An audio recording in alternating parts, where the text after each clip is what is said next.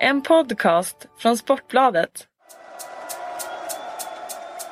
Natural enthusiasm, that's the whole thing. It's the greatest thing in the world, natural enthusiasm.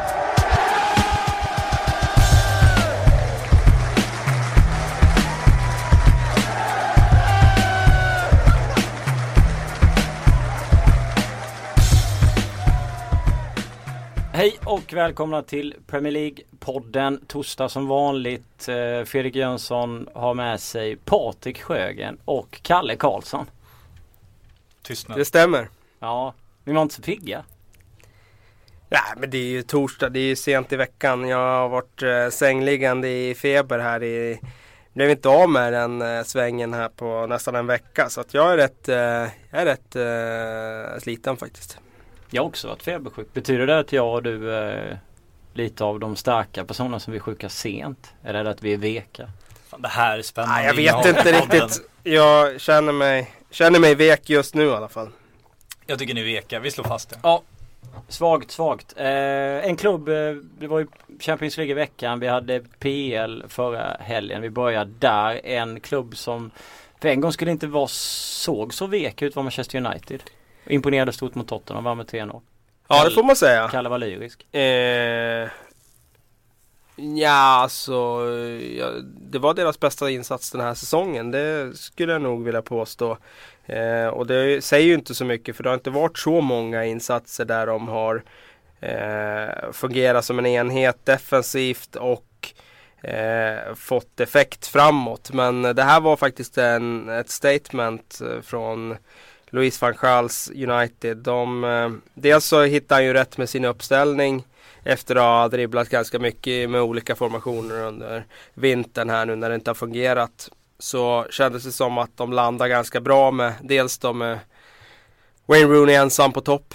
Eh, verkar som han trivdes eh, och var tillbaka längst där framme. Eh, han gillar ju att spela där framme och jag har väl i och för sig haft farhågan att han inte riktigt har eh, det där bettet i steget som han hade när han var en ung och eh, väldigt djupledslöpande eh, anfallare en gång i tiden som kunde hota in bakom backlinjen. Men jag tycker han visar nu att eh, han, är, han kan gå på ren vilja och energi när han spelar där framme. Det kanske inte går lika fort när han trycker ifrån i steget men han kan ändå sysselsätta en hel backlinje och det gjorde han ju nu mot Tottenham.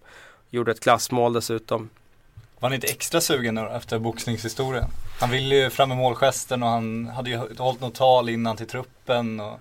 Jo, det kanske han var av den anledningen också. Men eh, jag tror mest av det där eh, liksom, energin tror jag ändå kommer från att han tycker det är kul att spela där framme. För han vill ju själv lira där framme och göra mål. Så han har ju alltid varit.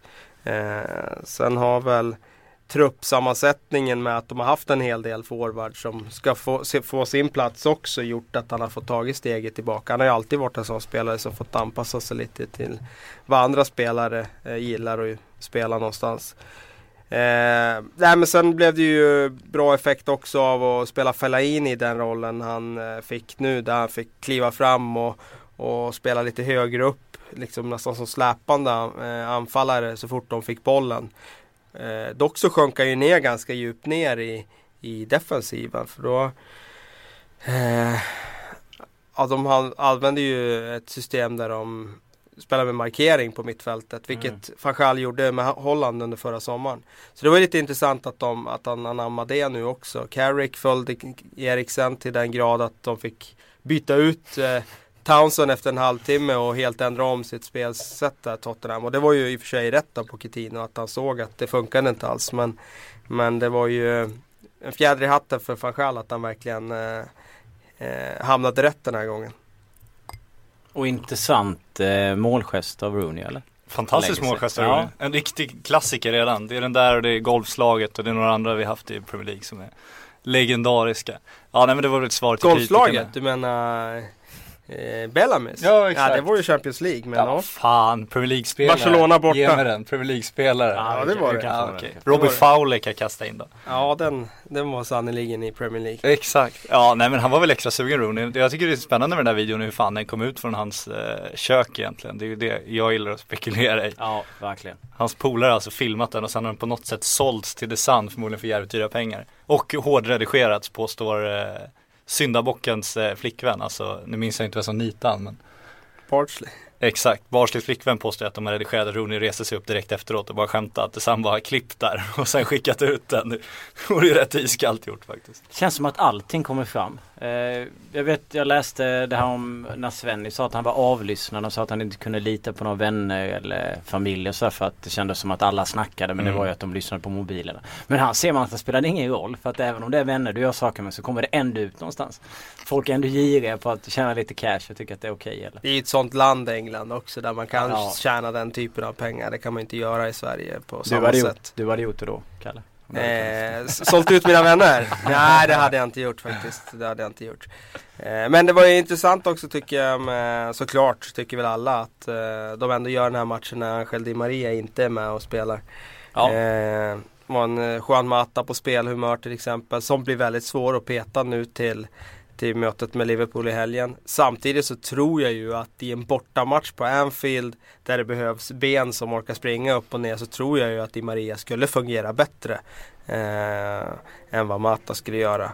Och jag tror det kan vara intressant att ha Mata från bänken då som ett alternativ och, och skicka in eh, om, eh, om man behöver lite kreativitet. Men hur ska de göra inför nästa säsong då? För nu, de släpper väl sin u anfallare Falcao förmodligen.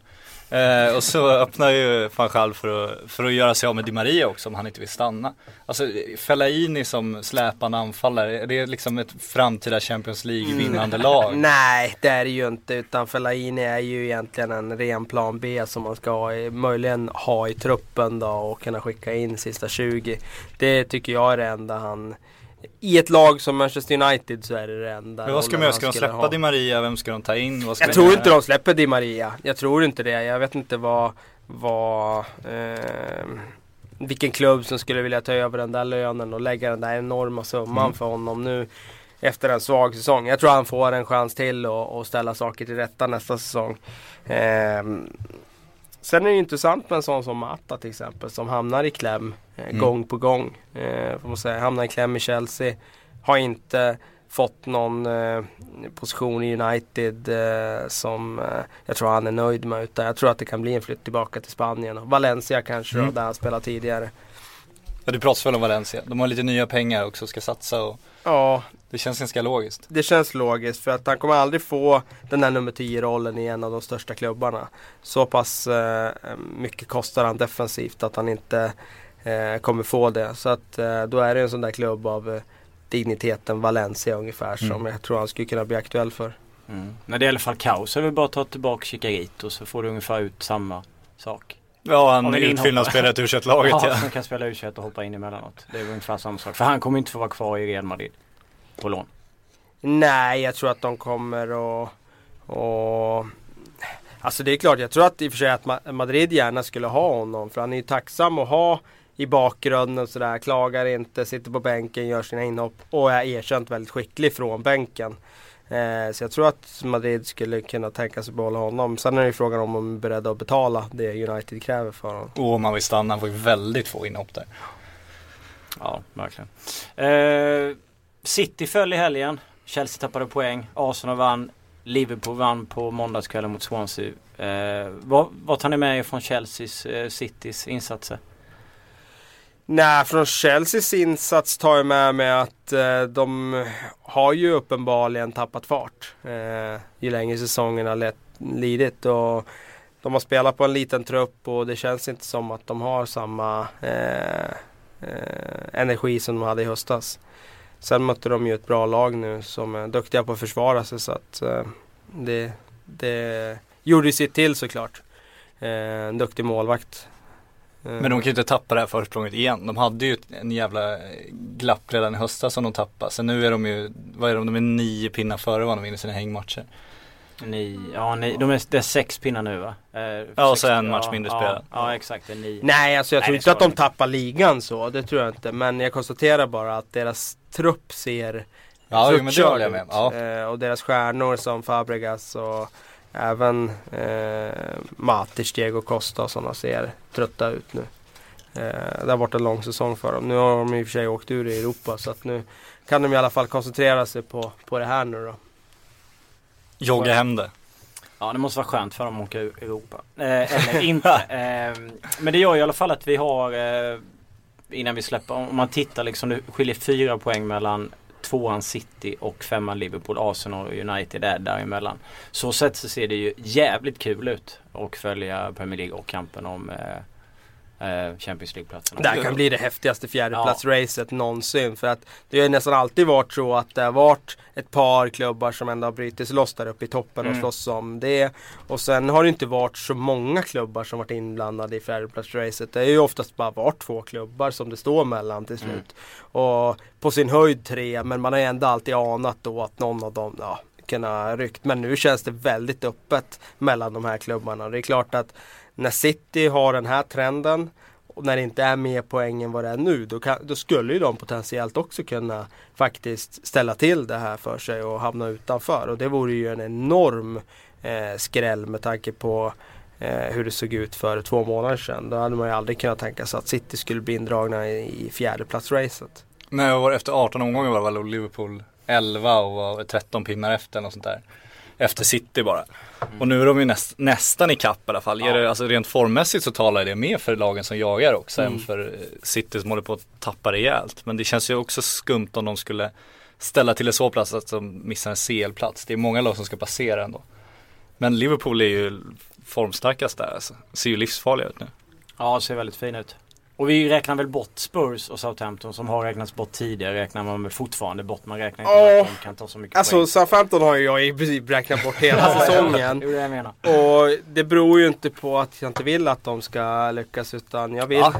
jag vill verkligen ha in dem där på topp 4. Jag tycker det vore fantastiskt för ligan och för Southampton och för deras söndagssatsning och allt. Men det, de där klubbarna håller ju aldrig hela mm. vägen och det, de kommer inte hålla den här gången heller. I Tottenhams fall fall så känns det ju som att eh, eh, förlusten i helgen blev ödesdiger för dem. Men vad ger det för Pellegrinis kommentarer? För han sa att alla lag där utom Southampton har jämnbra trupper. Det är ingen skillnad tycker han. Påstår han såklart. Han har ju sin agenda Vadå? Sa han att alla där uppe i toppen har jämnbra trupper? Han gjorde den här långa intervjun med Guardian ju. Och då sa han det. detta? Igår? Eller? Nej, det är väl för tre, fyra dagar sedan tror jag. Innan eh, CL. Så gav han det, kanske måndags. Men då pratar han om det, om att han tycker att just apropå engelska spelare och sådär, att det är ingen skillnad på trupperna i toppen och att skillnaden är att Liverpool har fler engelska spelare. Men rent kvalitetsmässigt så tycker han att alla trupperna utom Southamptons, bland de som jagar CL-platser, är ungefär jämnbra. Ja men det säger han ju för att han själv ska komma undan nu efter en eh, säsong som kommer sluta i besvikelse. Mm. Eh, jag kan inte ja. tänka mig något annat utan det är klart att City har, en, har mer spets i sin trupp än vad, än vad andra klubbar där uppe i toppen har. Men han säger väl det Han värderar ju Tottenham väldigt högt i så fall. Ja det gör han ju. Eh, det är ju jag skulle inte säga många spelare i Tottenham som skulle gå in i Manchester City startelva till exempel.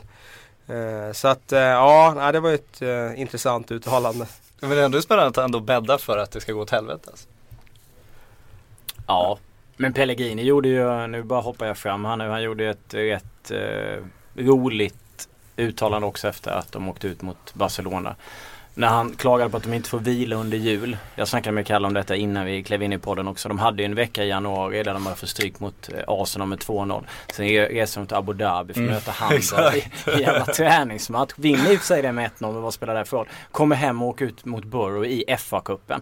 Det är så här, de kunde ha varit kvar i England istället och laddat batterin. Då åker man till Abu Dhabi och så får man stryk och så blir det liksom jag tror att det där är också en sån där grej att uh, han sitter fast Eh, med fastbundna händer där. Alltså de har en eh, klubbledning som vill att de ska öka PR-värdet runt om i världen och så får de massa pengar för att åka och spela sådana där matcher. Jo. Vilket de vet att de kommer tjäna massor på. De kommer få massa nya fans i den delen av världen. Då blir det lockande att åka och spela en sån där match mot Hamburg. Liksom. Jo men det är det som samtidigt gör så halvt ont eller man Jag tror inte Pellegrini kan göra något åt det om jag säger Nej. så. Han får bara acceptera att det är så. Nej kanske inte men det, det känns lite så konstigt att man väljer att göra den typen av grejer så, så går det över det sportsliga. Och då är det det här med att pengarna hela tiden styr och pengarna är det viktigaste och man åker ut Champions League League. Man kan inte behålla några engelska lag där för att de köper hela tiden. Det är bara pengarna som driver. Man har inte den här själen och vi har pratat om det här förut i, i podden. Niva hade en jättebra utläggning om det förra gången. Han snackade en halvtimme om det här med hur själen har försvunnit. Att det inte är samma connection mellan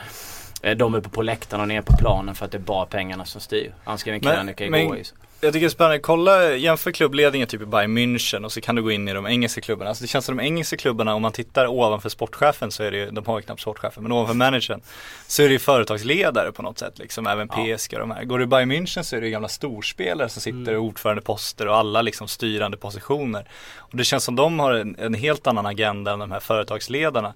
Samma PSG, det här Kina-lägret som är helt absurt och det är liksom allt går liksom hela målet är ju att öka omsättningen varje år. Ja. Sen vinna titlar kommer någonstans i andra hand. Bayern München de bygger ju ändå en fotbollsklubb på ett annat sätt. Men det blir ju också svårare när man har det här privata ägandet som Mm. du har. För att om du om Abramovic köper klubben då är det ju han som får tillsätta dem han vill i eh, nyckelpositioner. Medan Bayern har en medlemsägd eh, eller ja, en, tyska lagen har en lite mer medlemsägd modell där det liksom kanske bygger mer på föreningsdemokrati och man kan eh, liksom eh, det blir ett större tryck där på att de ska få in alltså folk med eh, anknytning till föreningen. Så. Nej det är ju föreningar, engelska klubbarna Ja. är ju företag. Det är därför Tan kan ta en målare som sportchef till exempel. Ja, Det går alldeles utmärkt. Men det är därför vi kanske gillar, eller jag gillar i alla fall föreningsgrejen mycket, mycket mer än företag. Det känns som att det är lite mer själ och eh, ja.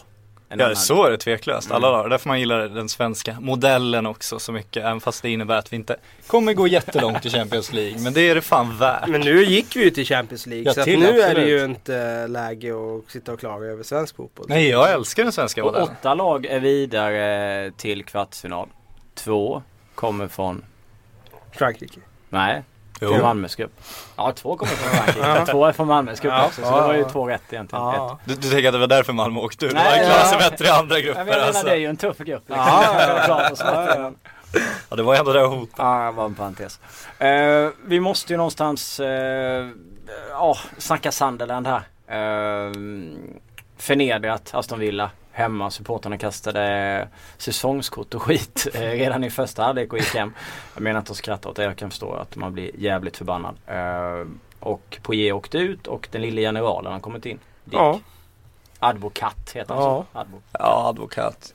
Får bara vara där två månader enligt uppgifter. Hans fru har bestämt det. Så vi får se hur det blir i sommar. Var tränare sedan 80-talet men är andra klubben på äh, Storbritannien som han tränar. Vet du vilken första var? Rangers. Ja, 98 till 2002 när han tog ett par titlar va? Tog en fyra titlar där Ja, tror jag. Fyra, fem titlar. Mm. Men kommit in som en nödlösning nu. Vad, känns det här bra eller?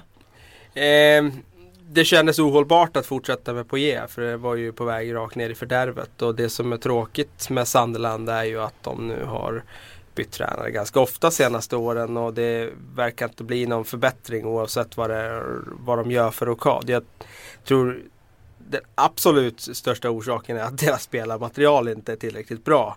Så att jag tror det blir svårt oavsett vilken tränare som kommer in. Det man dock har sett när de har bytt tränare de senaste gångerna är ju att de får ju en kortsiktig effekt. Det fick ju till och med Martin O'Neill en gång i tiden när han tog över.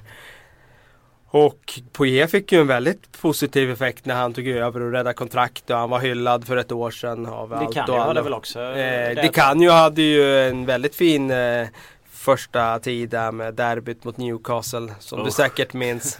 3-0 där på St. James' har för mig. Firade på ett väldigt uppviglande sätt. Ja, det får, ja just det. Det var riktat mot mig. dig. Ja, det var Ja, det det, var tider.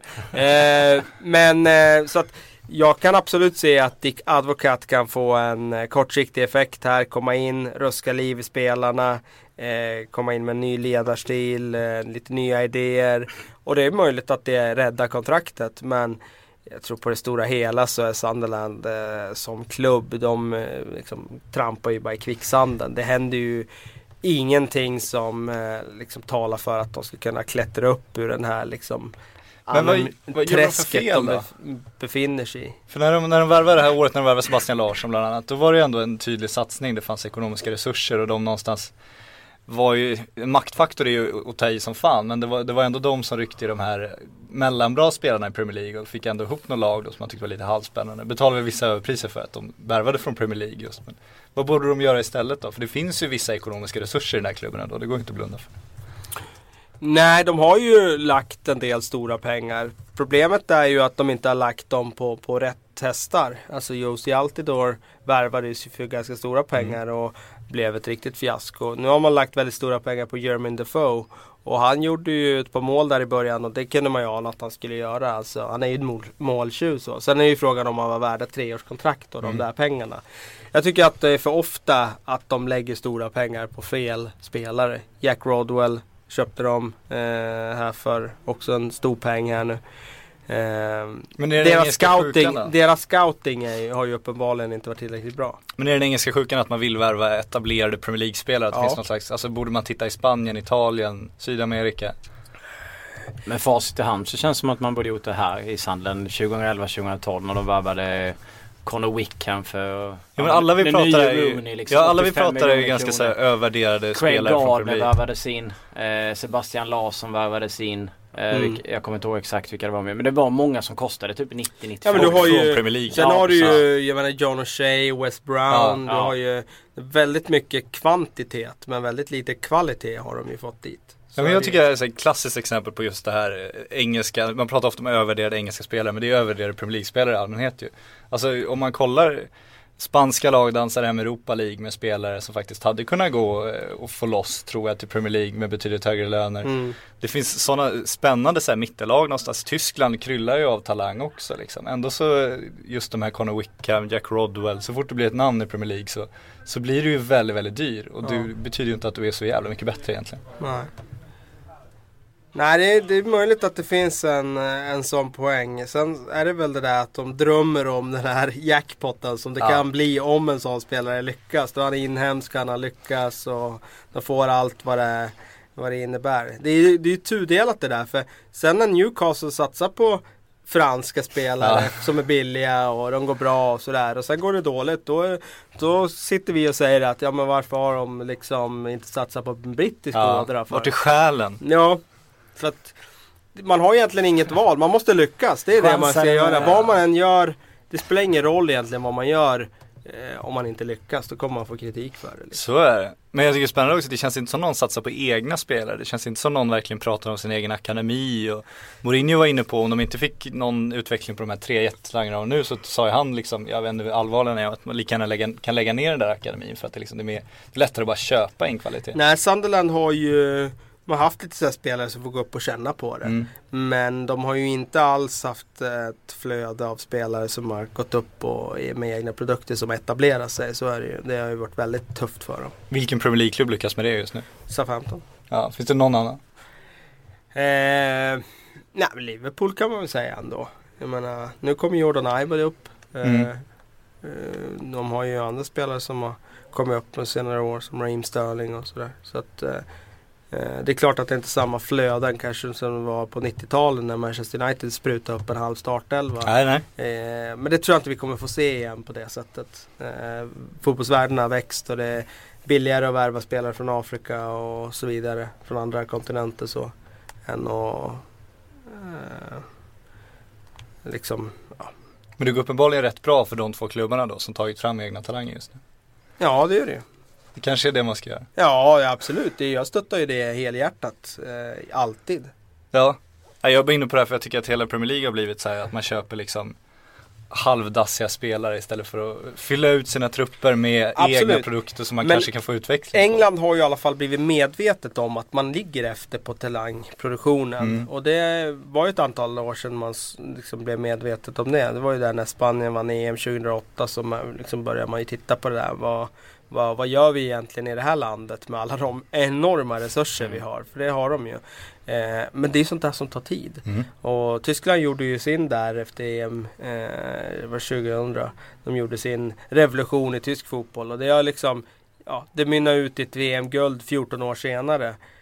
Och det är ju det, alltså det, är det man får räkna med, att det kommer ta tid med de här satsningarna man gör nu inom engelsk fotboll. Men jag, jag tror att Jag tror att de är medvetna om att de måste satsa på, på en bättre talangproduktion. Men det, det känns ju någonstans som att de inte riktigt har tiden heller. Alltså Chelsea och City har inte tiden att Nej, chansa de har inte med tiden. spelare. De måste köpa färdiga, Mm. färdiga Nej, spelare. de har inte tiden. Nej. Eh, och det är det har väl inte- också ett litet problem att andra klubbar inte heller känner att de har tiden med tanke på att den här TV-avtalet och det här, alltså förlusten blir för stor av att åka Ja. ur. Så man, man tar hellre en kortsiktig eh, säsong där man klarar kontraktet eh, istället för att bygga på sikt. Ja, men det är det som är spännande, för om man kollar typ eh, spanska klubbar eller tyska klubbar och sådär. De har inte möjligheten att köpa den kvaliteten för att liksom Nej. köpa sig snabba lösningar. Och då blir ju hela poängen att fostra egna spelare. Eftersom TV-avtalen är så skeva framförallt i Spanien också så kan du tjäna väldigt, väldigt mycket på att få fram den där killen som Ja, Real köper loss sen. Så att det blir ju en kultur i England där de har satt sig lite i skiten också. Att det är så jävla lönsamt att vara med i Premier Och League. bara vara med ja. Ja. Mm. Alltså kommer du fyra från slutet så är det fortfarande liksom jackpot. ja. Sjukt. Samma år som Sunderland betalar 85 miljoner kronor för Conor Wickham, samma sommar, så chansar Newcastle med Demba Ba med ett halvrisigt knä enligt utsago tidigare. Man hade, var väl kanske inte helt hundra på att han skulle göra dundersuccé och Wickham skulle gå till skogen samtidigt. Nej, då trodde man ju väldigt mycket på Wickham och tyckte Ja. det var ett superkap. Så Ja precis, det är ganska kul. Lite som du var inne på Kalle, det här med att hur man än misslyckas får man alltid lite kritik. Ja men så är det, så är det ju. Alltså, vi som bedömer och som sitter i den här tacksamma sitsen att vi kan säga saker med facit i hand. Vi kommer ju alltid eh, bara titta på resultatet och sen kommer vi säga att de gjorde fel och de gjorde rätt. Eh, och, ja, men det, är- så, det är så fotbollsvärlden fungerar. det är underbart att sitta här. Ja, jo. Det, Men klarar sig Sunderland Tony? Fixar de det? det finns ju så många plankor så det är klart att de kan ta en plats där precis ovanför strecket. Men eh, jag tror att de får tufft alltså. Jag tror de får tufft. Leicester ser ju rätt körda ut liksom. De, det ser inte speciellt bra ut. De har 19 poäng, ligger sist. QPR har 22. Burnley som slår City har 25. Och jag tycker Burnley har sett rätt trevliga ut i rätt många matcher. Och förtjänat Ja. mer poäng än vad de inte har fått. Fungerande modell tycker jag de Ja. har. Också ett lag som kämpar väldigt hårt för varandra. Så sätter ju Eh, balansen mycket, mycket ja. bättre i den klubben än vad det är i Sunderland. För de har ändå Absolut. liksom en tanke på vad de gör. Och det, Nej, jag skulle nog eh, sätta, ska jag vara tvungen att sätta en slant så skulle jag nog sätta dem på Burnley snarare än Sunderland. mm. Att de klarar det faktiskt. Eh, En- Att Sunderland åker. En klubb som mår väldigt bra eh, efter, ja, från vad de har mått tidigare är ju ändå Aston Villa. Tim Sherwood har kommit in där och eh, fixat dem över strecket. Och de såg ju fruktansvärt eh, svaga ut. De gjorde fyra mål mot Sunderland. Det var liksom, de hade gjort elva på hela säsongen innan. Jag tror det tog sju månader för dem att göra fyra mål på bortaplan. Ja, jag nu gjorde de det på 35 minuter här. Det var ju alltså, jag trodde först att de hade något fel på målservicen när jag följde för liksom det bara rullade in mål. Sen så, så när De man mötte ser ju inte ett lag, Nej, de när man såg highlights så var det precis som att försvaret var, alltså det Ja, alltså Men du får inte ta ifrån Aston Villa det här Nej. nu. För att jag Nej, menar, det, det här är fans som liksom har fått absolut. stått och låtsas som att de firar Jo ett men vi mål kan inte dra läktaren. någon slags växlar här av att det här var en stor uppvisning av Aston Villa. För kolla försvarsspelet är ju liksom bortom allt. Det går inte ens att kritisera Men- det. Men Det går inte ens att kommentera det. Ja, det är ju det som är grejen. Det är inte bara den här liksom. Ab- absolut. Det är inte bara den här matchen. De har Nej, ju nej faktiskt menar fått en fyra effekt. mål på 35 Ja. minuter i all ära men herregud alltså jag hade kunnat rulla, rulla in två av dem där med vårt innelag för fan. Lugn nu ska vi inte överdriva. eh, men eh, det är inte bara den här matchen utan det är ju faktiskt sett eh, lovande ut. Ja. Eh, Aston Villas insatser här nu. Jag tycker de sett bra ut Ehm, mot VBA. han har ju-. Jag måste säga ändå, måste dra en lans här för Tactics Tim. För att eh, han får ju så jävla mycket skit jämt till Sherwood. Absolut. Och det är ju så roligt att han får det för att eh, eh, jag tycker han får det oförtjänt. Eh, liksom, att det blir så att man sätter en stämpel på någon och då blir det som Mm. att vad man än gör efter det så spelar det ingen roll. Liksom. Då, man är låst i att han, han är oduglig liksom. och han eh, bryr sig inte om taktik och sådär. Men det han har gjort är att han har satt upp Aston Villa med en mittfältsdiamant nu med Charles Sogby av alla människor som spets och eh, Benteke och Agbon Lahore eh, som anfallspar. Och det har ju fungerat oerhört bra. Det här är ju en klubb som inte har spelat med ett anfallspar på väldigt, väldigt länge. Utan de har ju varit väldigt låsta i att de har haft en, en central anfallare. Det har varit Benteke. Men nu när de får Benteke och Agbon Lahore där som eh, kan fungera som ett eh, klassiskt anfallspar med en targetspelare och en som löper så väldigt, väldigt svårstoppade. Och, eh, har fått ett Sorgby har fått ett lyft. Det där mittfältet som egentligen aldrig har fungerat riktigt bra har ju också trivts med nu när de har fått lite mer centrala spelare med den här diamantuppställningen. Så att äh, jag måste säga att äh, Tactics Tim har ju framstår ju som ett geni här. Äh, och äh, löser han det här med Villa så ska han ju ha credit faktiskt. Inte äh, de här raljanta undertonerna som det alltid blir när folk snackar om den gode Tim. Jag tänker på Insomnia du pratade om. Ja, en. Sagobjörn, du vet vem det var som sa det va? ja det var Joe Kinnear va? Såklart. Och efter det så såldes han. Det var typ 2009 eller något sånt där. Det ville Ja. han gå efter det. Snackar om Joe fucking Kinnear går ju även under namnet. Så. jävla kung alltså. Fy fan man har ju velat tillbaka honom. Det är många, många profiler som har passerat i Newcastle genom åren. Ja, fy fan den klubben mår inte bra alltså. Herregud. 3-0 mot Everton borta. Ja, lite kul med Everton också. De eh, ställde ju upp ett 4-4-2 nu. Roberto Martinez verkar ha eh, insett att han inte bara kan köra på och köra på utan rakt 4-4-2 och eh, 3-0 nu. Lukaku gjorde en väldigt bra match. Eh, så att eh, ja, kul Är för Everton. tvåmannaanfallet generellt på väg tillbaks nu? Jag tänker typ Juventus hade ju jävla utveckling och det är Ja, de har haft och- den nu i, De har ju använt Det har ju varit tag, på, så. på tapeten att bara Absolut, jo men, det har det, ju, jo men det har det ju varit. Det har ju varit på tapeten de senaste två, tre åren så. Det tycker jag. Man gillar ju det här när det finns en lång skånk och sen någon, någon liten jävel bredvid. Jag Alan saknar det där och Craig alltså. Bellamy. Ja, Alan Shearer, Chris Sutton och det hade ju... Uh, Night Quinn och Kevin Phillips. Uh, Nej men det finns många gamla klassiska anfallspar sådär. Lasse Lagerbäck, eh, han blir som ett barn på julafton varje gång i studion när, när, han, får, när han får se ett anfallspar. Eh, det tycker jag är roligt.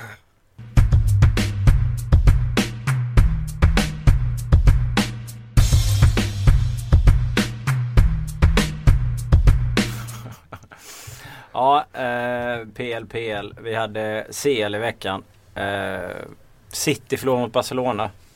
Så vi rör mer runt i Citygrottan eller? Ja, men lite grann kan vi gå in i grottan och röja lite. Joe Hart det var ju helt fantastisk. Joe Och det Hart ju var, liksom- briljant och eh, även om många av de där skotten eh, var Skulle ju kanske, tagit? ja men de skulle ha avslutat bättre tycker jag nog. Eh, de slarvar ju med sina avslut såklart. Eh, när de kommer fria så skjuter de på Hade, de varit tvungna att göra mål tror jag de hade gjort fler mål. Kanske, Så det vet det. vi, får vi aldrig veta. Men eh, han eh, kom ju ut väldigt bra och han kommer ut eh, väldigt nära skyttarna och gör sig stor. Så att eh, vi ska inte ta bort allt eh, från Nej, hans nej. insats. Han var ju väldigt, väldigt, väldigt bra.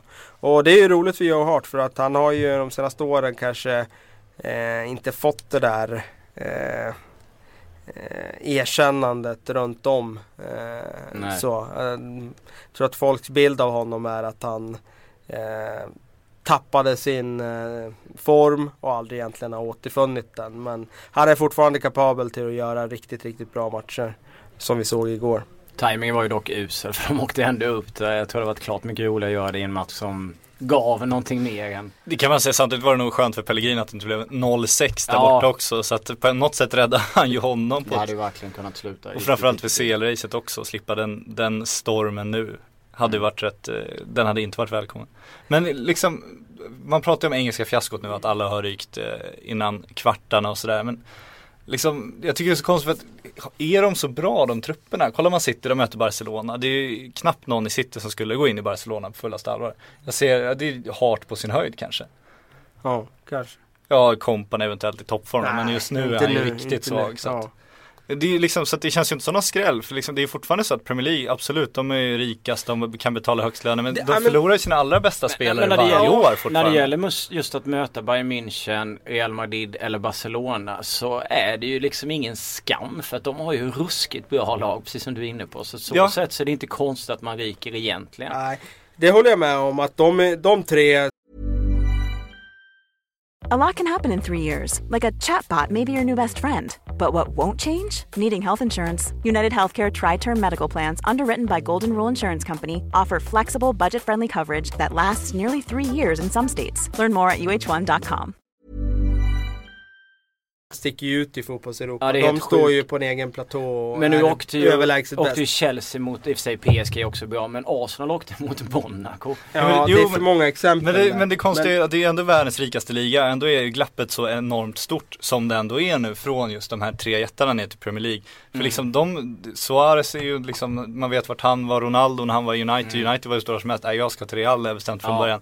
Det är ju fortfarande, de kan ju inte hålla fast vid de allra Nej, bästa de allra bästa spelarna så de, där finns ju dragningskraften fortfarande i Real Madrid och Barcelona. Och Mm. till viss del Bayern München eh, kan ju nu locka. Kanske inte så att de lockar liksom Messi men de lockar ju de bästa tyska spelarna. Ja.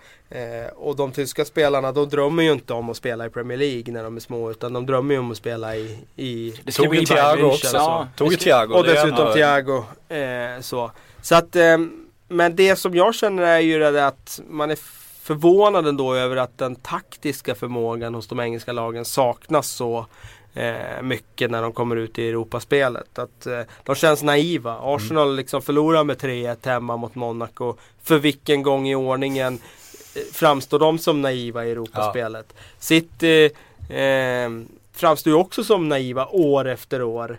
Eh, det är klart att Barcelona är otroligt bra, det är ingen tvekan om det. Men det är ingen slump att det är de engelska lagen som alltid ser som allra mest taffliga ut mot Barcelona.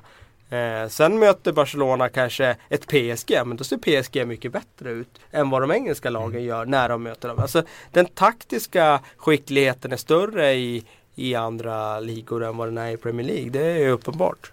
Då är det ju rätt intressant att det är Laurent Blanc mot José Mourinho och Laurent Blanc som kanske inte alltid har varit sådär jätteuppskattad och sen så ryker ja, Mourinho ryker mot honom, Wenger som har haft sina problem ryker mot Monaco och sen Pellegrini då. Mot Jo. Barcelona som jag inte är en konstigt men då tycker man ju ändå att de borde kunna vara bättre än en sån som Blanc som inte önskar någon annanstans när det gäller den taktiska förmågan. Man tycker ändå att Wenger har i och för sig gått på de där nitarna hur många gånger som helst så att man kanske inte är förvånad. Men det känns ändå väldigt märkligt att man inte kan lära sig någon gång. Jag fattar inte det. Alltså. Raiola var ju supertydlig efter PSGs första möte med Chelsea när det inte gick jätte, jättebra liksom. Då var han ändå supertydlig i någon intervju där med att Zlatan hade sagt att han tyckte att den taktiska förberedelsen från Blanc var liksom prickfri. Det, var, det, fanns inte att klaga, det gick inte att klaga på någonting. Nej. Så de var ju svinnöjda PSG-spelarna uppenbarligen hela vägen och de hade ju förberett sig så mycket. Men det känns som, alltså om man kollar på Bayern München, Real Barca, de kan ju gå in i en match och de behöver inte skruva så jävla mycket för de är så pass bra, de har sitt grundspel som de är så trygga i. Barcelona går in i returen mot City, de har liksom en ledning att försvara, det spelar egentligen ingen roll, de spelar som Barcelona alltid gör. Det känns som de engelska lagen på något sätt, de har inte det men de tror att de har det. För det känns inte som de anpassar sig sådär överdrivet mycket. Det känns inte som de bjuder på några riktiga så här, taktiska kupper eller försök att liksom skaka om det. Det känns som Arsenal går ut som Arsenal. Det känns som City gick ut ja, utan att egentligen veta vad de skulle göra överhuvudtaget. Det känns som att man har en övertro på sitt eget system utan att ha något system egentligen. Det Ja, det, inte kan ju den- finnas en liten sån poäng. Men äh, jag tycker Alex Ferguson, han lärde sig ju Europaspelet under alla de åren som han var tränare i Manchester United. Och han kunde ju liksom ställa ut lag helt och hållet för att stänga igen som han gjorde mot Mm. Real Madrid det här om året. När de ändå åkte ut sen men det var ju efter en kontroversiell utvisning där när Nani blev utvisad och så. Men då kände jag att då fanns det ju en taktisk liksom, kunskap och skicklighet i det United-laget i alla fall. Eller den fanns ju på tränarbänken då. Mm. Eh, det är väl den man saknar idag. Jag håller med dig om att man kanske har en övertro som Pellegrini framförallt då har på sina lag alltid. Mm. Att oavsett om man tränar Malaga så tror han att de, de ska åka runt och spela ut lag borta. För att det är hans grundfilosofi och han vill inte förändra på den. Utan han är en offensivt lagd coach och han kommer alltid vara det. Och det är rätt sjukt när man möter ett eh, Barcelona som har haft Messi i så många år. Som man vet har ett grundspel där folk anpassar sig och flyter in efter hans, efter hans extrema nivå. Liksom. Så man vet att de är ju extremt alltså, trygga i sitt spel. Och det borde ju City, typ som när Inter slog ut Barcelona så gjorde ju Mourinho någonting speciellt ändå när han lyckades besegra dem. Han anpassade ändå efter något. Han gjorde någon, Cambiasso spelade på ett visst sätt. Han försökte göra någonting annorlunda. Men det verkar ju inte som att de andra lagen gör det. Särskilt inte de engelska lagen. De bara kör och sen så hoppas de att det ska gå. Liksom. Ja jag tycker det går, det var liksom varje Barca-anfall i stort sett första halvlek var ju Messi får bollen på högerkanten Messi får tillräckligt mycket yta för, okej han kan göra sin gubbe absolut, det vet ju alla också, men det behöver vara två gubbar på honom Men han fick hela tiden tillräckligt mycket yta för att driva in i mitten centralt Det är liksom hela hans vapen, det alla vet att han är väldigt, väldigt bra på. Mm. Målet kommer ju precis samma sak, han går in centralt, eh, eh, Citys högerback måste kliva in för det kommer en löpning och Rakitic blir helt ren, vid bortre. Men det är alltid Messi in från höger centralt. Och han fick ju alltid yta att sätta fart där. Jag tycker att det var alarmerande hur långt ifrån han låg honom. Det är ungefär som att låta Rob, eller, ja, Robben gå in från höger och skjuta 15 ah. gånger under, under, samma match för att man har inte sett tidigare att han kan göra den grejen. Och det missar du till exempel. Är du en förbundskapten och spelat EM eller ett VM så sätter du stenhårda grejer på just det taktiska saker mot Robben om du möter Holland. Men man ser inte det på samma sätt när de möter vissa lag. Man liksom försöker inte få den killen ur spel på det viset utan du försöker bara köra ditt spel och hoppas att det ska gå. Ja och jag tycker också om man får Messi att spela, det är klart det är assvårt. Han kan ju göra en, två gubbar. Det är klart jo, det, det, är bland det mest omöjliga som finns. Men Barca är ju också, de är ju fortfarande såhär Messi-beroende. Det ser man ju på Suarez, han hamnar i avslutslägen, han söker Messi. Man ser på Neymar, hamnar i avslutsläge, hittar vart fan är Leo liksom. Så tar du bort honom så har du vunnit jättemycket. För Suarez och Neymar är ju sämre spelare om du tar bort Messi. Alltså de, Suarez tar inte det ansvaret han gjorde i Liverpool, det tycker jag är tydligt också. Men det kändes inte riktigt som de försökte så specifikt på Messi igår. Utan det kändes som de ställde upp sin uppställning. Absolut försökte täppa till i mitten och man passade sin, sitt centrala mittfält och så. Men då hade ju Messi redan fart när han kom in från höger och det visste ju alla att han skulle göra. Mm. Det är ju konstigt. Jo, absolut, jag håller med. Eh... Sen har de kanske torskat ändå, så känns det ju med tanke på Barcas form just nu. Det känns som att Arsenal hade kunnat göra en annan taktisk grej om man ser över två matcher mot Monaco. Nu hade de bara ett val på bortaplan men man borde kanske spela på ett annat sätt på hemmaplan för att det skulle gå inte, alltså inte förlora det viktiga men med tanke på hur man vet hur tajta Monaco är på hemmaplan. Ja. Att de borde spelat en annan typ Ja, ja verkligen. Jag menar, det, de gick ju bort sig fullständigt där i hemmamötet Arsenal. Det var där de slängde bort allt. Uh... Och det känns, ju, det känns ju sjukt dåligt av en manager som Wenger som har haft Arsenal så länge och spelat så mycket Champions League liksom. ja, i den här säsongen har han ju ändå visat i ligan några gånger vid några tillfällen att han har lärt sig att han ja. kan ställa ut ett mer defensivt lag. Han behöver inte ha bollen alla gånger och ja. behöver inte liksom spela tiki-taka och det ska vara så snyggt alla gånger. Eh, men det kändes som att de kanske underskattar Monaco lite grann. Eh, Alltså 3-1 målet är ju naivt alltså det de släpper in hemma. Ja. När de går så hårt för ett 2-2 så ja. att de helt plötsligt liksom bara öppnar sig fullständigt bakåt. Om man ser reprisbilden hur bollen kommer ut på kanten också Chamberlain och Rosicki i mitten. Chamberlain har tappat bollen. Han borde göra en jätterusning här. Man springer och tittar på var bollen är. Glömmer Carrasco är det som ja. kommer som en raket bakom. Gör inte det hemjobbet innan. Mertesacker springer där uppe och Lalla liksom springer inte heller ner. Det är så sjukt slarvigt. Det där målet betyder hela grejerna. Ja. Det är liksom det. Mm.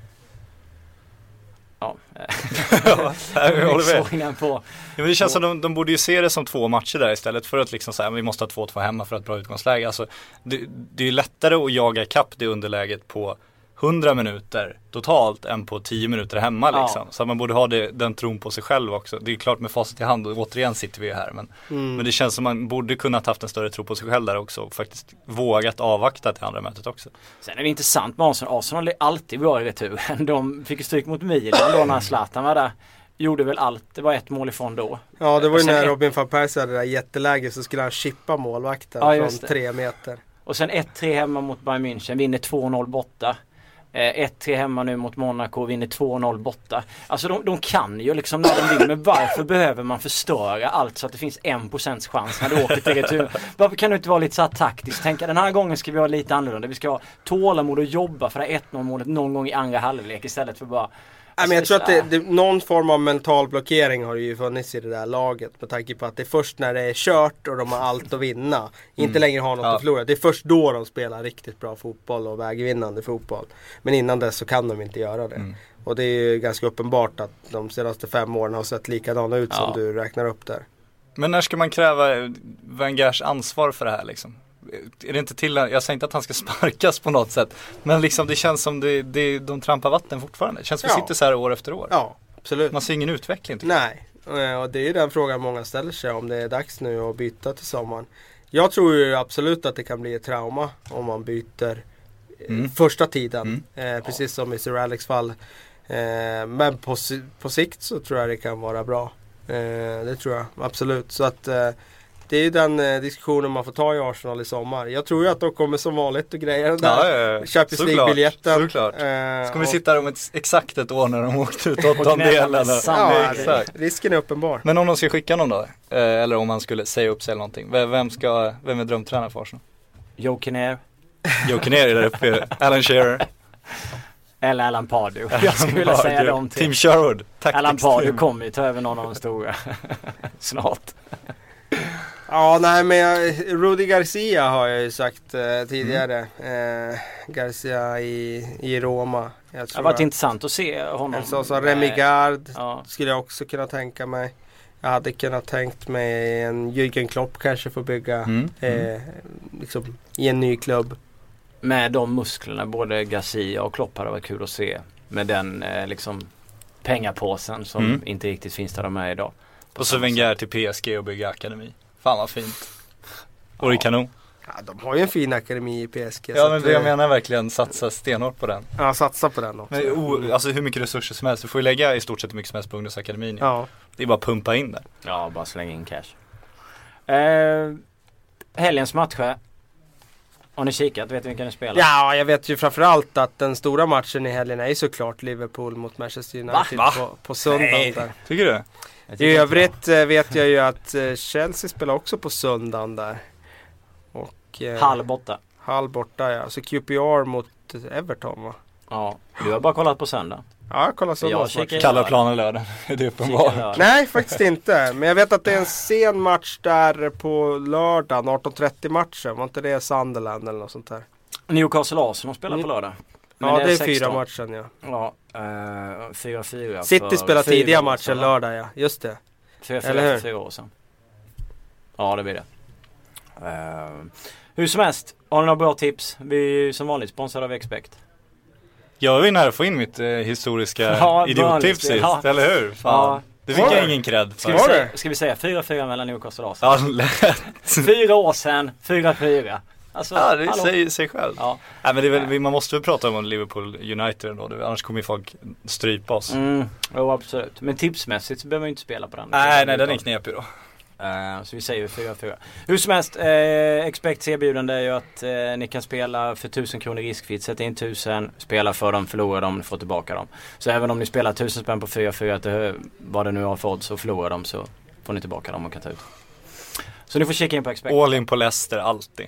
Eh, möter Tottenham. Liverpool Ja, Manchester det tror jag. United är ju den intressanta matchen ändå. Ja, den självklart. får vi ändå säga. Ehm, alltså det? Liverpool är ju såklart favorit i en sån fight. Och hade inte United gjort en så stark match som de gjorde senast då hade de varit stor favorit med, med, med den formen som de ändå har haft. Hemmaplan och allt. Men spännande att United åker till Liverpool och Liverpool nu ändå är en klar favorit. Ja. Kryss, kan det vara det? Det känns ju som en kryssmatch tycker jag också. Jag tycker fan själv, det känns som han är på gång där Och så ändå. lever det liksom i några Exakt, veckor och till. båda lagen är rätt nöjda med ett kryss också tror jag. att även Liverpool vara Ja, jag tror nästan det. Eh, Manchester City kommer ju säkert att krossa West Bromwich trots Tony Pulis effekten och allt vad det innebär. Ja. Jag tror ni inte det? Men eh, får Lite man, reaktion. Eh, det på- hemma för City. Hemma för City, tidiga matchen på lördag. får man Ja. kasta in ett större ändå på City? När vi ändå är inne på Mm. City. Jag tänker på, alltså Pellegrini i den här långa intervjun nu som han gav. Han var också tydlig med att de måste värva en stjärna i sommar. Han vill ha en stjärna, cracker. Stjärna. En, liksom en, en, kille som kan vara en statussymbol. Okej. Och eh, då undrar man ju om man ska sälja Yahya Touré nu. Ja det gör de säkert. Det skulle inte förvåna mig ett dugg nu. För jag tror att det är läge att göra det nu. Han Mm. börjar bli lite till åren. Han tar inte hem jobbet. Han eh, kostar mycket i lönekuvertet. Det är dyra Hans- tårtor varje år. kurva, ja. Hans kurva pekar ut för helt enkelt. Jag tror det är rätt läge att släppa honom nu faktiskt. Han är fortfarande en jättebra fotbollsspelare men eh, om man ska bygga på nytt i City och börja bygga med lite nytt uh, ungt fräscht blod så tror jag att det kan vara läge att och göra en uppgradering där. Pogba in, Yahya Touré bort. Det är väl, ja men det är väl Pellegrinis Ja, det, är väl, dröm. det är väl Ta- drömmen absolut. Ja, det är drömmen. Men det Ta känns, det känns knepigt. Va? PSG vill ju gärna ha Pogba. Tar de Yahya Touré när City Ja, det är väl inte omöjligt. PSG ska ju ersätta Thiago Motta så att det känns ju ganska logiskt. Däremot borde ju PSG flytta upp David Luiz och sätta in Marquinhos centralt så de både spar, spar pengar och förbättrat laget istället. Kan jag tycka. Ja. Eh, Liverpool har rätt eh, intressant hemmastatistik mot United så att det är väl eh, inte bara fördel så sätt utan även fördel statistikmässigt. Nej det ska bli extremt kul att se eh, just striden om, eh, om Champions League-platserna. Det är jävligt öppet. Ja och det är kul med lite outsiders, det är kul att Tottenham är kvar, det är kul att Southampton är där, det blir ju Även om det behövs en intressant. sjuk avslutning av de två ifall eh, Absolut, men man trodde ju den skulle vara borta efter jul, eller jag tror det i alla fall. Vilka? Ja, Southampton framförallt. Ja. Ja, jag har aldrig trott att de ska hålla hela vägen. Var det inga läsarfrågor den här veckan? Det är massor med läsarfrågor men vi är inte klara än Kalle. Ja, jag det. Så att jag, jag tänkte att vi skulle komma. Att du gick ner så mycket i tempo. Jag så kände tänkte- också, det känns som en avslutning där. Ja. Nej, och det är nu vi höjer igen. Ja, okej. Ja, det är bra. lite det som, nu kommer vi tillbaka med Han jävligt, jobbar i vågor jävligt mycket kraft och eh, ja, jag vet inte. Fan, vilken berättare är. Intelligens. Eh, det kommer en del eh, intressanta frågor som tar bra med tid att svara på så att vi väljer att ta bort dem. typ så här, sämsta 11 av startspelare från laget topp 6 och ställa mot bästa 11 av startspelare från resten. Jag vet inte hur vi... Åh herregud. Den kom för två timmar Det, sedan. det kommer ju massor sådana här frågor där de vill att vi ska ta ut 11 Så var det någon som skrev den här gången att sluta ta ut 11 det är ingen, det är ingen över 10 år som bryr sig. Vi lyssnar på han. Ja, vi kan ta det när vi börjar runda av säsongen känner jag. Eh, det är bättre. Och det gör vi inte just nu. Eh, Jesper Jakobsson. Eh, jag har sett den här frågan tidigare. Vera har varit i Citys eh, ja, organisation sedan 2009. Är han en potentiell ersättare till Pellegrini? Nej det han är tror inte jag tränare vid det. Nej. Jag, jag tror inte att de tar en som inte har någon tränarerfarenhet sådär och kliva rakt in. Även om han har haft en roll i klubben, en nyckelroll och han har jobbat nära laget och sådär. Men eh, nej, det tror jag inte. Men han är ju spo- sportchef mer, en sån administrativ roll. Alltså om man jämför med Zidane i, i Real, han försöker de ju verkligen fostra till en tränare i reservlaget. Ja. Vieira har ju aldrig varit inne på, på tränarspåret i City i alla fall. Ja, han skulle dock ha mycket respekt mest tror jag om man ska se gamla klipp från honom. De som skulle tränas av honom. Det skulle han absolut ha, men det är inte, det är inte alltid det igen. Nej. Eh, Shearer hade nog mycket respekt i Newcastle också. Det ja, det gick inte kanon. Eh, Jag går inte in där. Eh, William Isaksson, tycker ni Liverpool har lyckats bättre med Suarez-pengarna än vad Spurs har gjort med Bale-pengarna? Jag, jag tycker inte de fått maxutveckling för pengarna i alla fall. Så mycket kan jag säga. Men, det, åh, det, Men nu är finns det ju ändå en hel del spelare som ser intressanta Ja, sådär, Som absolut. Emre men det, gör det, Can. men det gör det ju i Tottenham på sätt och vis också. Ja, båda har ju en del intressanta saker som händer. Men Liverpool tror jag ändå jag har sett det som strået vassa. I och för sig Eriksen är tung i, i Spurs där. De Det känns som att man måste större- vänta något år för Ja. att de pengarna ska, för att man ska kunna liksom så här sätta, okej de här pengarna. Ja, men sen hade ju Liverpool ett försprång, alltså de hade ju ändå en högre Ja. status. Det är ju mer klassisk Ja, klubb än Tottenham. De har ju lättare att locka till sig namnen också. Så det Mm. finns ju en viss fördel där också. Men det är klart att eh, för eh, ett halvår sedan så såg det ju ut som att Liverpool inte hade prickat rätt alls. Ja absolut. Men nu har de ju väldigt mycket spännande som händer. Ja, Eh, på de här spelarna som, som man har valt att satsa på. det ska man slå slag för. Tottenham så har de i alla fall, de har ju fått in en inte en arvtagare till Bale men de har ju fått in en ny ledare som ändå är en matchvinnare Absolut, för de absolut. pengarna. Det är ju den du söker någonstans. Uttagen i engelska truppen till Ja, EM-kvalet då tänkte du på. Harry pratar jag på Kane. Eriksen. Ja. Nej, vi, Ja, nu gick pratar jag om ut Eriksen eh. Harry Kane. Ja, Harry Eh, Kane är uttagen ja. Det var väl ja. ingen skräll. Charlie Austin inte uttagen däremot. Släggan. Men det var första gången, eh, första landskampen för För Kane ja. Mm. Ja, men blir man utsedd till månadsspelare två månader rad för första gången sen Cristiano Ronaldo så eh, är det väl svårt att blunda för det kanske. Ja, så, Ja. Eh, på tal om Liverpool, Marcus Persson har en fråga. Jag har också tänkt på det där. Eh, är Balotelli sjuk på riktigt hela tiden? Eller orkar han inte bara kolla på matcherna från bänken? Det var inte riktigt det jag hade tänkt. Men tänk så mycket fokus var på Balotelli. Och nu är det mer så att man bara... Alltså han, han är nästan tappat Han är i periferin, media med. liksom, Alltså han, är, han har försvunnit. Det spelar ingen roll att han spelar in den här Instagram-videon när han och eh, ska köra upp till alla. För att du tar inte det på allvar längre för att Nej. han är liksom så här. Det känns som att han är slut nästan som fotbollsspelare. Ja, men Han det, jag tycker det var en spännande poäng där för om man såg City igår när de klev in på Camp Nou så gick ju Jovetic där och, och log i kostym och så vidare från spelarbussen och han är ju inte ens med i CL-truppen längre så att han var med i laget hela vägen till Barcelona ändå. Eh, Balotelli som, du, som vår kära läsare är inne på, eh, Mm. eh, han, är ju, han syns ju aldrig omkring laget när han inte, Nej. när han inte ska spela liksom. Så att jag tror att de håller på att fasa ut honom, det är väl ingen hemlighet heller. Nej. Sen är Det- frågan väldigt intressant vad, vad, vilken klubb som tar han. Genoa, Verona, det blir sådana här klubbar nu.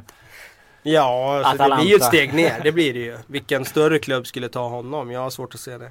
Ja, det är om PSG skulle få rå panik liksom. Nej. Nej, det är kan frågan hur mycket Raiola bestämmer, det är det man vill veta där. Ja, men nej. Nej, jag tror inte heller det men. Om ni fick ta över ett lag i Premier League under Gustav Wall, vilket skulle ni då ta? Här har vi pratat om förut tror jag. Har vi? Ja, då har ni ju svaret, det är bara att köra. Men i nuläget skulle man ju säkert ta över en sån där klubb där man inte har något att förlora liksom. Ta Ja. över Leicester. Eh, du, du, du, liksom, du har ingen att förlora liksom. Ja men du åkte ur, ja men ingen annan hade grejer. Ja. Har allt att förlora liksom. Eller allt att vinna press. men. eh. Vad fan men jag skulle nog vara sugen på United just nu. Alltså du har ju oändliga resurser och du har egentligen en jävla blank jävla målarduk och eh, gå loss på känns det som. Ja, jo. Nej, men det är klart att eh, eh, det finns ju en skärm, eller inte en skärm, men det är klart att det finns en lockelse att ta över de bästa klubbarna också. Jo men har inte, men jag menar, jo men om du tar Chelsea, så Manchester behöver du United. Jo men Chelsea då kanske du behöver flytta på en spelare, alltså du, du, du behöver inte göra så mycket. United har du ändå ett jävla jobb Har framför du ingenting att förlora alltså. kan du lika väl ta över Newcastle för det är ändå Mark Ashley som styr. Alltså, du kan ju bara Då får du sjuårskontrakt också så att det kan ju Det locka. är bra. Eller jag kanske hade valt Sunderland för att få den här riktiga utmaningen.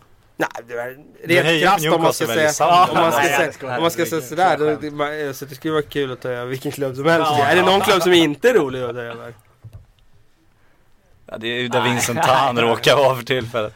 Ja, eh, ja just det. Eh, nu ska vi se. Eh, Tim Tomasson. Tim Thomas. Vad händer med. Walcott egentligen?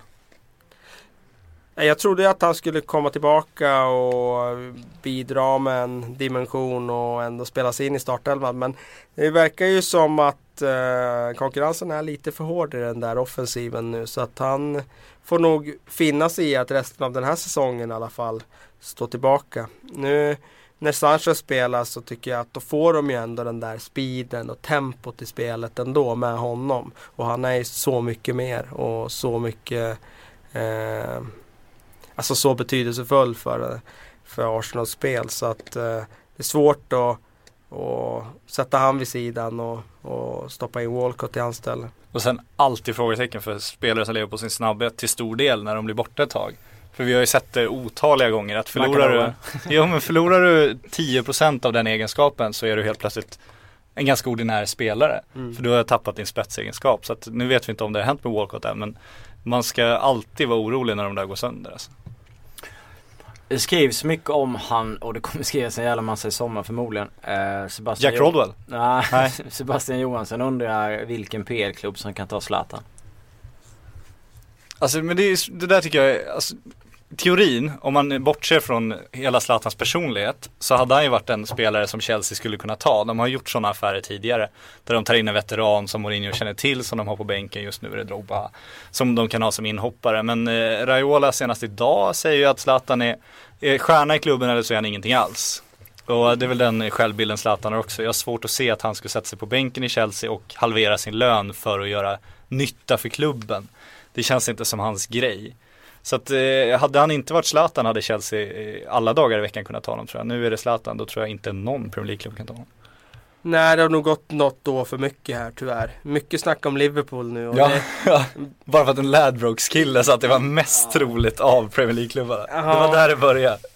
Men eh, jag har svårt att se att de skulle ta över den där lönen. För den kommer bli skyhög. Det blir fattar den det. alltid när Men passa på och han i är klubb där nu så rubbar vi på det utåt. Så börjar det skrivas i Sverige, Ja, så börjar det ja, skrivas ja. i England och sen här. Nej, jag tror fortfarande på USA alltså. Ja, USA känns själv. Jag har ju den teorin som jag tror stenhårt på att han har ju skrivit sin bok. Det är ju en svinbra berättelse, han vet det.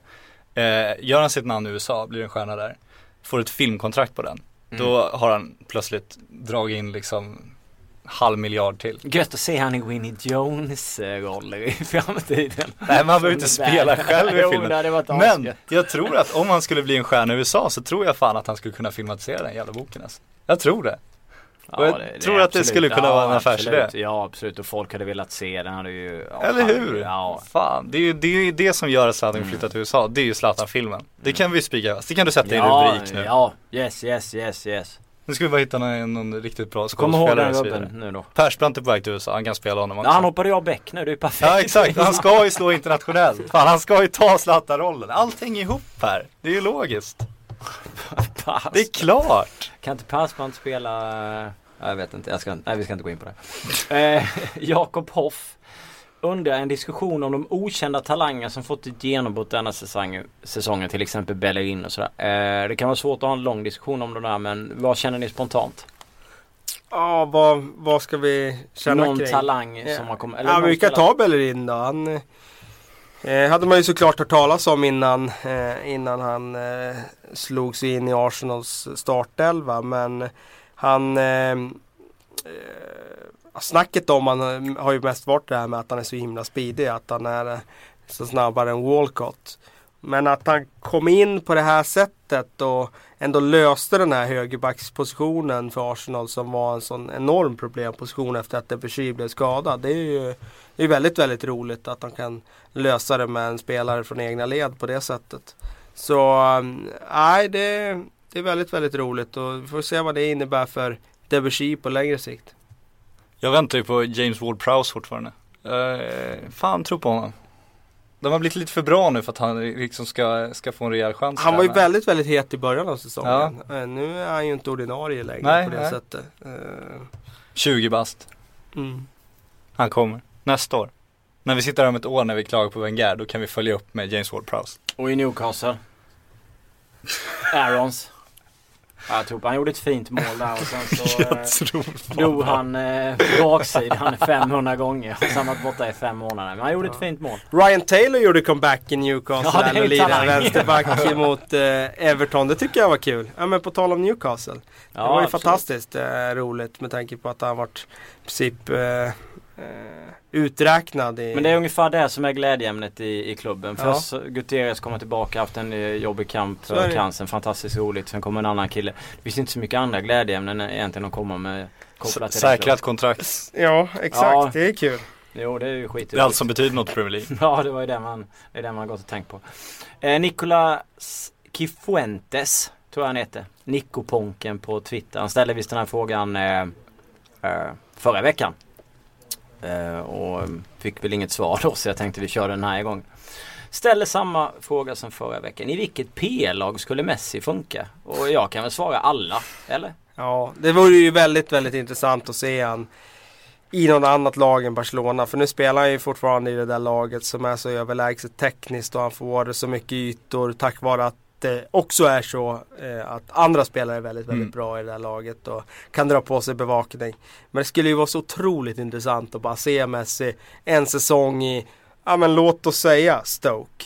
Eh, låt oss säga West. Bromwich. Vad skulle han göra i West. Bromwich under Tony Pulis liksom nu? Alltså rak Me- fotboll. så- Messi och Bojan i Stoke. För fan vad stort alltså. Jag vill se han i Newcastle. för Jag vill se om Mike Ashley ihop med en ganska halvdan tränare kan förstöra eller liksom blomstra hans karriär. Vad tror ni? Vad tror ni han skulle bli bättre eller? Tror Under Mike Ashley? Ja, Men det är spännande att säga ett dåligt lag, för han är inte så fysiskt, alltså han är väldigt låg tyngdpunkt, han är otroligt duktig på att undvika tacklingar och sådär. Men, Mm. men skulle han ha två killar på sig och, och ett lag liksom inte kan lösa det åt honom, då är fan intressant ändå. Ja, det vore oerhört intressant Ja, att se. Alltså, det vore så enormt häftigt att se. För att varje gång han får bollen som nu mot City så blir det ju som att, som tar det här målet de gör eh, igår. Mm. Det blir ju inte ens en målchans om någon annan spelare får bollen i det Nej, där läget. nej. För då, då kommer inte Kolarov att falla på det där sättet som han gör. Men han vet ju att om jag skulle komma in nu lite för nära, då petar han bara förbi bollen. Tunnlarna vick- så gör Pep Guardiola den här Ja. gesten på läktaren och så blir det bara förbi och så är jag såld Ja. Eh, men det han gör det är att han faller, faller, faller och så har han understöd. Mm. Och den som kommer in i understöd, han faller också för att han vet att jag kan inte gå på här. Jag kommer bli bortgjord. Och då, ja, det är klart som tusan att någon, någon blir fri någon annanstans om, om man drar på sig bevakning på det där sättet som inte ens kan komma in och pressa honom. Det vore oerhört intressant att se honom i ett mindre lag. Vad det skulle innebära för det mindre lagets spel, offensiv och vad deras omställningar. De skulle bli sylvassa. Eh, och bara få in en sån spelare som, som det andra laget alltid måste eh, hårdbevaka. Jag tror inte han går med på det här bara som experiment för vår skull. Det vore väldigt kul om man eh, nappade på det här. Gick till West Bromwich. det hade varit jävligt mäktigt överhuvudtaget om man suttit och lyssnat på PL-podden på svenska. Ja, skulle jag, skulle jag inte utesluta. Och sen bara, ja vi kör. Det är samma sak med så här som Jag har ju alltid varit så otroligt förtjust i Xavi. Men jag har ju också velat se Xavi någon annanstans. Alltså han spelar i det laget Barcelona som är liksom helt överlägset, alltid har bollinnehavet. Han spelar i Spanien som alltid har bollinnehavet. Det blir liksom Ja det passar ju honom fantastiskt bra att spela där. Men det hade varit kul att se Xavi för fem år sedan i West Ham. Vad hade, vad hade, hur hade han kunnat styrt mittfältet då? Han hade förmodligen styrt det bra, men hade han styrt det så bra? Ja men det är det som är spännande som du säger med Barcelona också. Så han är ju såklart en av världens mest begåvade passningsspelare. Men i Barcelona har du ju också alltid minst ett bra alternativ. Ja. Nästan alltid två för Ja. att de är så otroligt bra utan boll. Ja. Det vore ju kul i ett riktigt stillastående mittenlag Ja. någonstans. Vad händer då? Alltså? Brunkarlag liksom. Exakt, absolut. Kanske i Bolton med Heskey och Gudjonsen längst fram. Ja det ska vi inte utesluta det. Det hade ju varit fantastiskt faktiskt. Ja, det blir väl i USA och då blir det inte så jävla roligt längre. Nej, det hade varit intressant att se också såklart. Ja. Mattias Larsson är inne på det, vi snackade om det tidigare med United. Kan man, kan man tro att det ska rulla vidare? Så här, kan man, tror ni att han kommer försöka trycka in Di Maria igen eller kommer han känna att det här gick så jävla bra mot eh, Spurs och så att nu vill jag spela så här? Det är ju en väldigt svår uttagning att göra nu. Laget fungerar bättre än vad det gjort på hela säsongen. De gör en klang och jubelföreställning hemma mot Tottenham, vinner med 3-0 klart och tydligt. Nu kommer en super, super avgörande match. Eh, och jag tror nog han känner innerst inne att Di Marias egenskaper behövs när det är bortaplan Mm. snarare än Matas. Men vågar han ta det Mm. beslutet? Jag menar det är klart han måste ju göra det. Det är därför han är tränare. Det är därför han tjänar eh, en uppsent hög summa varje månad. Det är för att han ska ta de eh, besluten. Och, eh, jag tror nog att eh, han kan få, eh, vad ska jag säga, förståelse för det. Även från Juan Mata. Men eh, det blir intressant att se vad han väljer. Supersvår fråga. Isak Eklöf vad avgör mellan eh, Liverpool och United?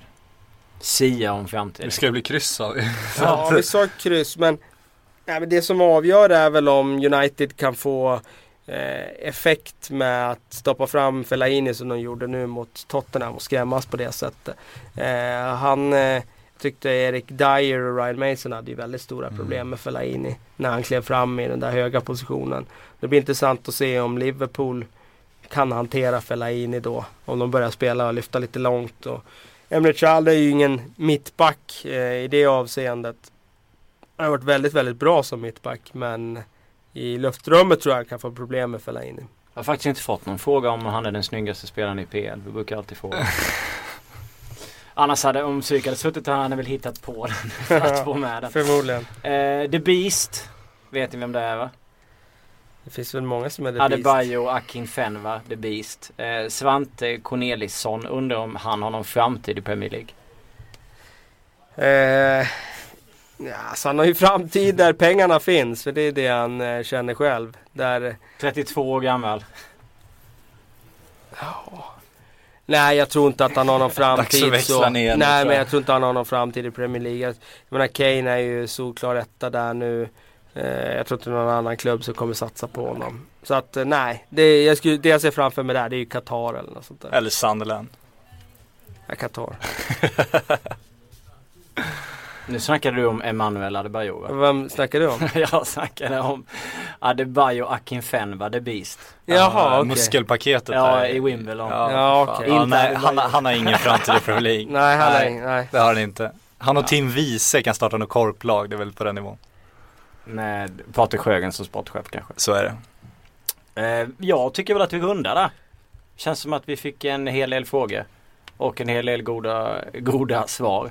Och så ser vi fram emot ett kryss mellan Liverpool och Manchester United och 4-4 mellan Newcastle och Arsenal. Det är korrekt. Klockrent! Ha en bra helg där ute. Hej!